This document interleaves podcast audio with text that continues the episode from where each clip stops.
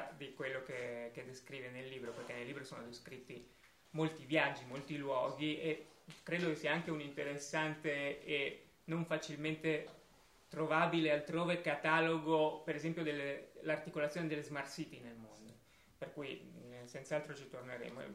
Allora do la parola a Fiorenzo Galli presentandolo così. Innanzitutto i fatti: è un uomo di cultura, un uomo di impresa, di cultura d'impresa, dirige da 18 anni il Museo Nazionale della Scienza e della Tecnologia e naturalmente è un grande viaggiatore. Però io qui vorrei ricordare soprattutto un suo libro, forse l'ultimo, correggimi se sbaglio, perché non ho più avuto tempo di farne altri. Immaginavo. Si intitola Milano, che si intitola Milano e le sue rotte obbligate, le acque che ci tocca navigare, appunti per una cittadinanza sostenibile. Perché cito questo libro? Perché secondo me mi sembra che titolo e sottotitolo siano ideali per collocare il tema del viaggio nel problema della traiettoria. Traiettoria, direzione, fine. Allora, noi in Fondazione diciamo spesso innovazione e realizzazione dell'improbabile. Allora, quando gli uomini sanno e possono di più, subito si scatena la lotta per definire verso quali fini questo di più di potere, che è l'innovazione, viene orientato. Vale per gli strumenti dei quali ci dotiamo, pensiamo ai dati che ci consentono oggi di conoscere molto meglio la nostra struttura genetica e quindi di creare la medicina per curare una singola persona, ma vale anche per i luoghi, probabilmente. Il quale destino storico hanno le grandi città che raccolgono sempre più sapere se non ci interroghiamo su qual è il loro escaton? E con questo, Fiorenzo, diciamo, ti passo la palla ricordando una cosa che ho scoperto di recente, cioè l'escaton. Ho letto sul libro di Salvatore Natoli Il fine della politica, uscito di recente. È un'idea che segna tutta la modernità, però nella sua origine etimologica ha un'accezione spaziale prima che temporale, cioè si parla di escaton come di scopo o fine, ma da Omero in avanti se ne parlava prima come un problema di fine del mondo che come un problema di fine della storia, quindi non solo tempo ma spazio. Allora, per chi viaggia il mondo da direttore del Museo della Scienza e della Tecnologia, questo problema dei fini e del viaggio come si concilia?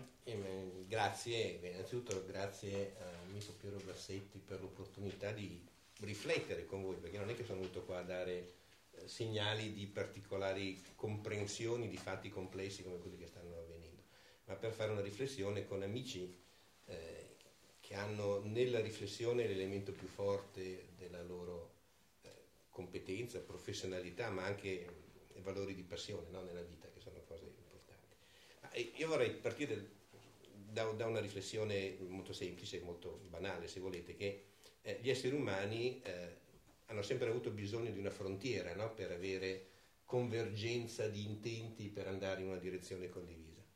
E guardate ad esempio nella storia cos'è il mito della frontiera nella storia degli Stati Uniti, quella che con tecnologia ha consentito a Ronald Reagan, no? Di fare, con le guerre stellari, ha ridato una frontiera agli americani. Poi non sto a discutere né ad analizzare il fatto, ma questa è una cosa che è avvenuta.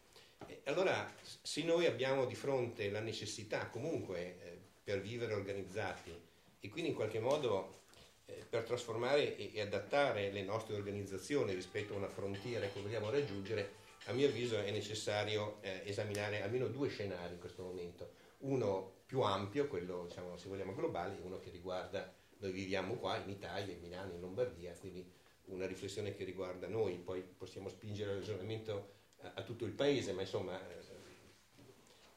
ragioniamo in questi termini. Allora, un primo scenario che possiamo definire di cambiamento economico-sociale, di cambiamento veramente epocale, cerco di dirlo in termini hegeliani, se mi consentite, cioè la storia voi la conoscete, e se per produrre beni e servizi che servono in qualche modo a soddisfare dei bisogni è necessario avere i mezzi di produzione, diceva Hegel, è necessario avere le risorse per poter acquistare quanto necessario per produrre beni e servizi. Quindi il primo scopo, da qui poi nasce tutta la critica marxista che ben conosciamo, non è più il possesso dei beni, il possesso dei mezzi di produzione, ma è invece il possesso delle risorse economiche che consentono di acquistare questo. Bene, e questo è uno scenario che negli ultimi tempi si è ulteriormente trasformato, perché oggi il primo scopo, anche se ovviamente avere i possessi economico-finanziari ci aiuta tantissimo ad andare nella direzione nuova, è il possesso e la capacità di gestire le tecnoscienze. Oggi senza il possesso forte delle tecnoscienze non sei più in grado di andare sui mercati, non sei più in grado di governare il tuo futuro. E questo è un fatto che è avvenuto, rispetto al quale non basta il possesso dei beni economici, la disponibilità di beni economici, perché le tecnoscienze, che sono in evoluzione continua, non si vanno a comprare al mercato come le pere e le mele, e richiedono un processo di conoscenza e di approfondimento della conoscenza assolutamente continuo e che duri nel tempo, e quindi richiedono un investimento intellettuale, culturale, politico forte, che in certe parti del mondo avviene, in certe parti del mondo avviene molto meno, generando proprio per questo processo di accelerazione indotto poi come una spirale dello stesso possesso delle tecnoscienze, una divaricazione estremamente profonda fra, diciamo, lo dico in termini rozzi e semplici, ricchezza e povertà. Questo proprio a livello di scenario mondiale, dove sappiamo che in questo momento più o meno il 20% della popolazione umana consuma l'80% delle risorse e viceversa. Peccato che quell'80% che consuma solo il 20% delle risorse viva largamente in zone del mondo dove esistono quelle materie prime indispensabili per produrre alta tecnologia. Quindi il rischio che venga fuori un disastro, diciamo, dal punto di vista geopolitico è tutt'altro che trascurabile, va gestito.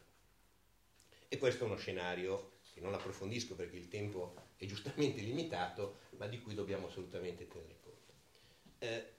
Tutto ciò deve essere rapportato naturalmente alla nostra realtà, perché noi, pur essendo cittadini del mondo, dobbiamo cominciare a guardare, diciamo, alla nostra realtà, quella che in qualche modo riusciamo, se non a governare, quantomeno abbiamo il dovere di accudire, che è già un primo passaggio tutt'altro che trascurabile. Allora si parla di città. Ecco, a mio avviso il concetto di città, così come noi l'abbiamo da sempre e ancora oggi tutto sommato interpretato, è ai limiti dell'essere superato, anzi è decisamente superato, perché se è vero, come è vero, che il 70% della popolazione da qui a pochi anni vivrà in un contesto che noi chiamiamo città, è anche vero che, come ovvio e ci stiamo raccontando da tempo, a questo punto il confronto organizzativo, quindi culturale, cultura è l'organizzazione che noi ci diamo per vivere meglio. Ora il contesto generale del confronto internazionale avverrà all'interno di come noi saremo in grado di organizzare il nostro contesto cittadino. E allora è evidente che pur noi volendo molto bene a Milano e considerando una città d'avanguardia sotto molti aspetti, non possiamo reggere il confronto, che ne so, con Tokyo, dove abitano mal contati 38 milioni di individui, perché è evidente la differenza. Allora forse, e poi dopo spingo un po' più in modo un po' più ampio questa riflessione, noi dobbiamo cominciare a pensare che il nostro modello di città, cioè di luogo aggregato in cui vivono persone che hanno degli scopi comuni, possa essere un territorio più ampio di questo. Cioè la megalopoli del futuro in Italia è, che ne so, l'area padana, la Lombardia, abbiamo bisogno di un piede nell'acqua per evidenti ragioni, ci diamo dentro Genova, adesso è presto, Trieste, dire, no, due piedi nell'acqua è meglio che uno solo, perché così andiamo da tutte e due le parti. Poi Trieste c'è da riqualificare, il Porto Vecchio sono 600.000 metri quadri di spazi che possono essere interessanti. Ma mi fermo qui perché non voglio andare nel come ciò possa realizzarsi, ma semplicemente nella riflessione che se in questo territorio grosso modo riusciamo a generare un terzo del prodotto interno lordo dell'India, è evidente che abbiamo una capacità in un territorio così ampio, reinterpretato dal punto di vista dell'organizzazione, per poter avere competizione a livello internazionale, ma non solo, offrire un modello di vita completamente diverso, non è mica un termitaio come quella roba là. Io ho avuto mio figlio piccolo che ha studiato un anno in Giappone lo conoscevo già ovviamente, sono andato quindi a trovarlo con una relativa frequenza e ho visto crescere questo modello di società uno sopra l'altro che insomma non ci appartiene decisamente. Noi potremmo proporre un modello, chiaramente abbiamo una popolazione meno densa, dove all'interno del nostro territorio con cui ci confrontiamo a quel modello lì, però abbiamo l'agricoltura, la Lombardia da sola è, come sapete, la regione più agricola del nostro paese, abbiamo naturalmente scenari, siamo anche fortunati in Italia, molto diversificati, anche poi dal punto di vista economico. Chris Anderson, no, ci ha raccontato, è venuto arrivare dagli Stati Uniti a raccontare a noi che siamo i maestri di questa roba qua, che andare a cercare diciamo un mercato tailor-made ci dà più mercato che non un mercato standardizzato, che noi non siamo in grado e non è il nostro mestiere frequentare. Perché? Perché l'Italia è l'unico, credo, paese al mondo dove fatti 20-30 km cambia il modo di mangiare, cambia il modo di parlare, cambia quella tradizione artigiana che ha generato quelli che abbiamo chiamato distretti o nuove aree ecologico-produttive o comunque li vogliamo chiamare, che sono una ricchezza che nessuno ha, nessuno. Poi noi siamo, come diceva Montanelli quando faceva finta di litigare con Giorgio Bocca, diceva l'Italia non ce la farà mai ma ce la faranno gli italiani, no? C'era questo divertente. E quindi io da questo punto di vista sono assolutamente sereno, che non il stai sereno, no, che ci induce altri tipi di pensiero. Lo diceva già Cavour, pare, ad Azeglio, no? C'è Massimo, stai sereno, poi sapete come è andata a finire. Vabbè, comunque, il tema è un altro, cioè dire, attenzione, noi abbiamo in mano la potenzialità di un modello con cui, che ne so, questo territorio si può confrontare, rimaniamo sul Giappone, possiamo divertirci a guardare le statistiche, no? C'è chi fa molto meglio di me questo mestiere. E allora mentre noi ci confrontiamo con l'area di Tokyo, che ne so, la Toscana con l'Umbria si può confrontare con l'area del Kansai, no? Se vogliamo rimanere in Giappone, perché lì c'è più storia, c'è l'arte, la tradizione, il cuore di questa cosa. Ora, queste sono due riflessioni per un attimo abbastanza così, per il momento abbozzate, no? Che possono però generare qualche approfondimento. E dopodiché poi scendiamo ancora di un livello, no? Andiamo a un livello più piccolo, e se noi dobbiamo adattare le nostre organizzazioni a questa idea di anticipare il concetto di innovazione da presentare alle nuove generazioni, ma un po' a tutti, perché poi alla fine io non sarei d'accordo con Grillo che insomma non bisogna far votare le persone che hanno esperienza, quindi sembra una stupidaggine assolutamente sesquipedale. Però come noi esercitiamo? Di nuovo viaggiando, perché alla fine... Allora, recentemente vi racconto questo aneddoto perché poi riporterà a breve delle attività che noi faremo nel museo qua a Milano e quindi in un contesto operativo delle cose che ci stiamo raccontando. Sono stato invitato, abbiamo il privilegio in questo momento che l'Agenzia Spaziale Europea ai livelli più alti ci sono un sacco di italiani. Per quello che dicevamo prima, gli italiani sono bravi, in fisica poi sono particolarmente bravi da sempre, come sappiamo. Per cui abbiamo un personaggio come Franco Ungaro, ad esempio, che è il direttore generale di ESTEC, che è il centro di ricerca dell'Agenzia Spaziale Europea a Norvik, nel sud dell'Olanda. C'è Tommaso Ghidini, che è responsabile di tutte le attività di meccanica legate ai processi di produzione dell'aeronautica spaziale, dell'aerospazio, sempre presto, e svariati altri personaggi. Sono andato là e cosa ho trovato? Ho trovato uno scenario che è molto diverso dagli scenari. Ti fa capire, quando vai in quei posti lì, che l'Europa, che nel suo complesso è ancora il primo importatore e il primo esportatore al mondo, poi se ci frammentiamo diventiamo debolissimi, come sappiamo, ma se avessimo... Lì invece ci sono queste agenzie. Le agenzie non soffrono di questo male, perché le agenzie hanno un programma pluriennale, hanno una solidità di gestione, perché i vertici sono quelli e lo rimangono, poi vengono rinnovati naturalmente, ma lo rimangono per un lungo periodo, medio periodo, e quindi hanno possibilità di elaborare quella disponibilità intellettuale di altissimo livello che in luoghi come quelli hanno una concentrazione altissima. Lì che cosa ho visto? C'erano il loro open day, poi dopo mi sono fermato per il giorno dopo, nell'open day c'era, vi potete immaginare come sono quelle situazioni, questi due amici e altri ancora mi hanno portato a vedere delle frontiere straordinarie, perché loro stanno studiando come andare su Marte. E l'Agenzia Spaziale Europea ha superato la NASA dal punto di vista di ricerche in settori diversificati, ad esempio sui materiali. Loro stanno mettendo a punto un sistema perché manderanno uno dei loro satelliti, tipo quelli del progetto Copernicus che girano intorno alla Terra e fanno le fotografie. Stanno studiando una sonda di questo genere, probe, no? Che girerà intorno al Sole, e uno dei temi era, caspita, lì si scioglie tutto, perché devono andare abbastanza vicini, il titanio si scioglie. E cosa hanno trovato? Hanno trovato che tre ragazzi di Dublino, studiando le ossa bruciate degli animali cotti dai nostri antenati preistorici, hanno una tale consistenza che sono il prodotto in natura e, diciamo, nella possibilità artificiale migliore per poter resistere a quelle temperature. Allo stato attuale è l'unico. E stanno studiando e hanno messo a punto il metodo per poi, diciamo, mescolare questo con il titanio, perché ovviamente deve essere attaccato in qualche maniera.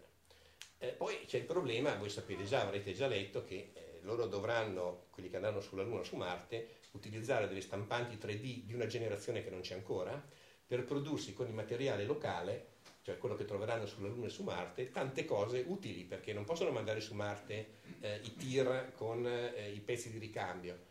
Quindi partiranno delle mail, soprattutto quando sapete che la Terra ci mette ovviamente un anno a girare intorno al Sole, Marte ce ne mette quasi 2. Quindi ci sono dei momenti in cui Marte è a 50 milioni di chilometri, quindi relativamente raggiungibile, no? Nella finestra di spazio che richiede il viaggio, poi va a 400 milioni di chilometri, no? Per cui in quel momento lì, se hanno bisogno di un pezzo di ricambio, se lo devono fare sul posto. Quindi partirà una mail dalla Terra e la stampante 3D potrà produrre delle cose piuttosto interessanti, anche degli utensili fatti su misura. Ne ho un piccolo cacciavite in titanio prodotto con quelle tecnologie da loro, quindi a distanza, con la stampante 3D che mi hanno regalato, deformato in modo tale da poter intervenire, ad esempio, se l'oggetto su cui bisogna intervenire ha subito a sua volta una deformazione, che ne so, perché è colpito da un meteorite o perché c'è stato un incidente.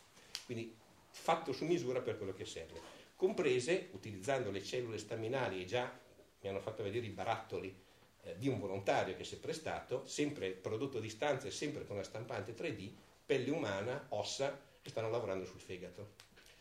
Ora, queste qui sono frontiere che quando si va in quei posti lì uno si porta a casa, pur facendo il mio mestiere, con un certo stupore, come potete immaginare, perché insomma si è un po' come gli antenati di fronte al fuoco e al fulmine, quando vedi quella roba lì.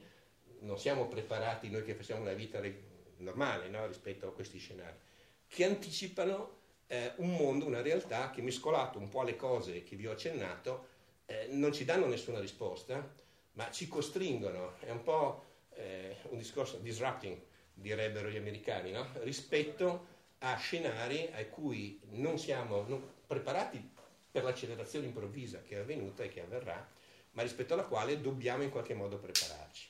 Quindi questa è un po' l'esperienza di vita vissuta e qualche riflessione, per cui tra l'altro anche con la Fondazione Bassetti, con Piero, abbiamo cominciato a ragionare un po' e vedere se si riesce anche queste riflessioni metterle a fattor comune e vedere poi in quale direzione andare. Sì, tenete presente che lui col suo museo, anche se io sono stato sulla Luna, vero. E questa è un'esperienza veramente impressionante, cioè 47 minuti dell'Apollo 12 vissuti in presa diretta. Cioè io ho visto lo spazio come l'ha visto Armstrong. Questo a proposito di niente.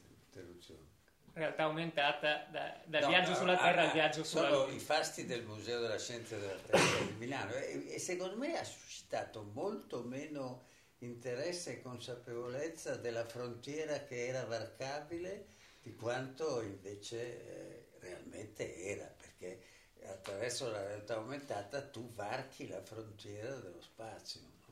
Se uno, chiudo con questo, se mi consente. Noi stiamo usando adesso circa 16.000 oggetti che provengono dall'esperienza tecnologica maturata con Apollo, col progetto Apollo. Quelli più noti sono i Moonboot, no? Ma poi quell'aggeggio che abbiamo in tasca una volta chiamato telefono è ricco, no? di queste tecnologie che derivano da lì. Quindi questi scenari sono migliori di quelli perché la guerra anche, no? Le armi generano questo tipo di accelerazioni. Ecco, meglio questo, no? Tutto sommato. Sì, ma poi c'è il coinvolgimento, cioè se tu evochi la realtà dell'oltre, la gente si rassegna a discutere dell'oltre, perché in un certo mezzo ne verifica l'esistenza. E poi con l'area spazio adesso racconteremo, per esempio, alle nuove generazioni e a chi magari è meno competente che cos'è un parsec, che è un'unità di misura, che è 1/100 di grado di parallassa della distanza fra la Terra e il Sole, quindi una distanza 3,26 se non sbaglio milioni di anni luce, ed è la distanza minima con cui noi cominciamo a misurare quello che è la galassia in cui viviamo. Quindi siamo un niente nel tantissimo, quindi il tema, diciamo, dell'immanenza, rispetto alla quale noi siamo in qualche modo tenuti a confrontarci se abbiamo voglia di farlo, è un tema che la tecnologia si mette nel piatto, non soltanto la riflessione filosofica o per chi ha fede religiosa. Parliamo della scienza e quindi delle tecnologie come un elemento che ti apre scenari molto diversificati anche in questa direzione, ma mi fermo per naturalmente rispetto verso gli altri relatori, perché qui ci porteremo su un tema. Evidentemente, diciamo, il tema sollevato è molto più che importante, e secondo me sottolinea il fatto che mentre le dinamiche dell'innovazione sono dinamiche prevalentemente funzionali, quindi riguardano processi estremamente rapidi, soprattutto quando parliamo dei dati o dei viaggi nello spazio, i processi culturali e di adeguamento della società non sono altrettanto rapidi, hanno i loro tempi, e questa è una delle grandi cose interessanti, secondo me constatabili nel viaggio dell'innovazione. Su questo viaggio